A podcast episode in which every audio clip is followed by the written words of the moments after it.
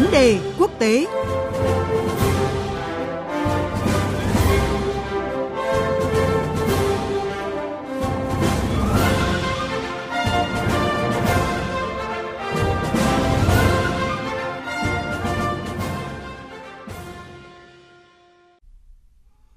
quý vị, thưa các bạn, hôm nay ngày sáu tháng mười hai, Hạ viện Đức bắt đầu bỏ phiếu thông qua vị trí Thủ tướng mới của nước Đức thay thế cho bà Angela Merkel kết thúc nhiệm kỳ sau mười sáu năm cầm quyền. Nếu không có gì thay đổi, gần như chắc chắn Hạ viện Đức sẽ lựa chọn ông Olaf Scholz trở thành Thủ tướng mới của Đức. Đáng chú ý, ngay sau khi được phê chuẩn, dự kiến vị Thủ tướng mới của nước Đức sẽ thăm chính thức Pháp ngay trong tuần này để khẳng định quan hệ đồng minh Pháp-Đức cũng như là xác định những đường hướng mới lãnh đạo Liên minh châu Âu. Và bây giờ thì chúng ta sẽ cùng với biên tập viên Hồ Điệp và vị khách mời là giáo sư tiến sĩ nhà phân tích quốc tế Phạm Quang Minh, nguyên hiệu trưởng Trường Đại học Khoa học Xã hội và Nhân văn đến với những diễn biến chính trị mới ở nước Đức. À, xin cảm ơn giáo sư tiến sĩ nhà phân tích Phạm Quang Minh đã nhận lời tham gia vấn đề quốc tế của Đài Tiếng nói Việt Nam ngày hôm nay ạ. Vâng, xin chào uh, biên tập viên Hồ Điệp và khán giả của Đài Tiếng nói Việt Nam. Thưa ông, hôm nay thì Hạ viện Đức sẽ bắt đầu bỏ phiếu thông qua đề cử ông Olaf Scholz chính thức trở thành thủ tướng mới của nước Đức. Dự kiến chính phủ mới của Đức uh, với sự dẫn dắt của tân thủ tướng Đức sẽ là một cái sự thử nghiệm mới khi họ dung hòa được các cái chia rẽ chính trị để điều hành đất nước. Trước tiên thì giáo sư bình luận như thế nào về quan điểm này ạ? Vâng, Thủ tướng Angela Merkel đã có một cái gọi là kỷ nguyên cầm quyền kéo dài trong lịch sử chính trị của nước Đức uh,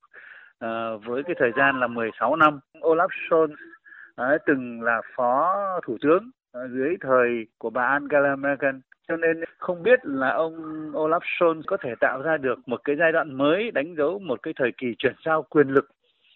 mà đem lại cái sự ổn định, cái sự thịnh vượng cho nước Đức nói riêng cũng như là cho cái nền chính trị của Liên minh châu Âu nói chung hay không. Cái điểm thứ hai là người ta lại thấy một cái điều ngạc nhiên nữa là Đảng Dân chủ Xã hội S P D của ông Olaf Scholz lại thỏa thuận và thành công trong việc xây dựng một cái chính phủ mới gồm cái liên minh tay ba, một đảng gọi là trung tả là S P D, rồi thì đảng trung hữu là F D P và một cái đảng thiên tả là đảng xanh. Thì câu hỏi đặt ra là làm thế nào mà để cho ba cái đảng này lại có thể thống nhất được với nhau để mà xây dựng một cái liên minh chính trị mới ở Cộng hòa Liên bang Đức là một điều vô cùng ngạc nhiên. Rõ ràng nó thể hiện cái cái khả năng, cái tài thuyết phục và lãnh đạo của ông Olaf Scholz với cương vị là thủ tướng mới, và vì vậy thì người ta hy vọng rằng là với một cái liên minh gọi là đèn giao thông, có nghĩa là màu đỏ là đại diện cho S P D,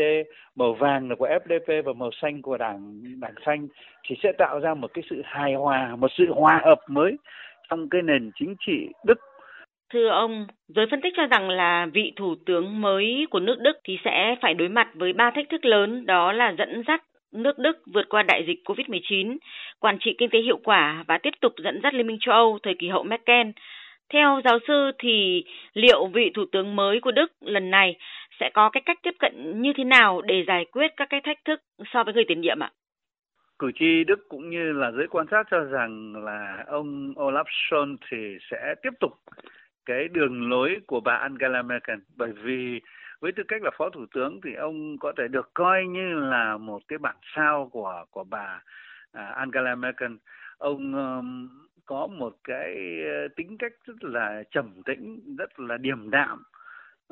rồi thì cũng có khả năng diễn thuyết rất là sắc sảo và khúc chiết. Đó là những đặc tính mà rất là nổi bật của bà Angela Merkel.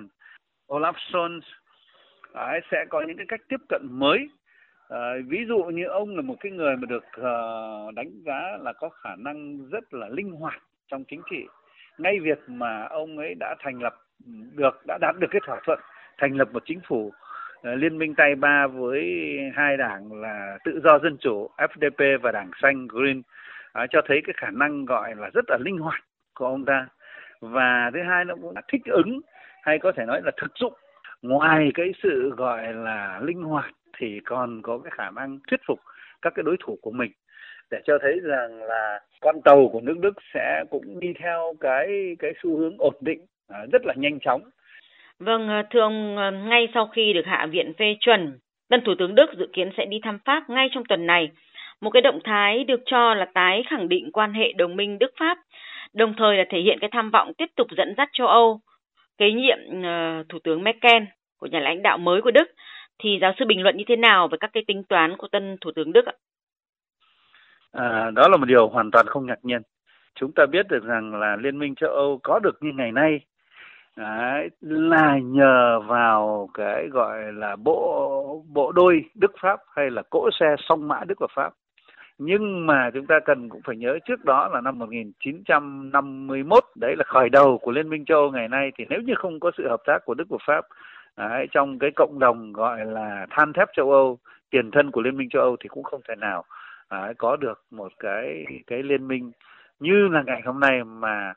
à, Pháp và Đức đã xây dựng. Vì vậy thì tôi cho tôi cho rằng là việc thủ tướng tân thủ tướng Olaf Scholz uh, chọn nước Pháp là cái nước đầu tiên để đi thăm, rõ ràng như vậy để thể hiện rằng nước Đức và nước Pháp vẫn sẽ tiếp tục là trụ cột của Liên minh châu Âu, và nước Đức sẽ đồng hành cùng nước Pháp để mà tái khẳng định châu Âu độc lập, tương đối, không phụ thuộc vào Mỹ, hay là một Liên minh châu Âu sẽ tìm được một tiếng nói xứng đáng trên trường quốc tế, tạo thành một cái trung tâm quyền lực mới có thể so sánh được với Bắc Mỹ và Đông Á. Dạ vâng, xin cảm ơn uh, giáo sư tiến sĩ Phạm Quang Minh vì những phân tích vừa rồi. Và chúng tôi cũng sẽ tiếp tục chuyển tới quý vị và các bạn những thông tin mới về việc phê chuẩn Thủ tướng mới của nước Đức trong ngày hôm nay.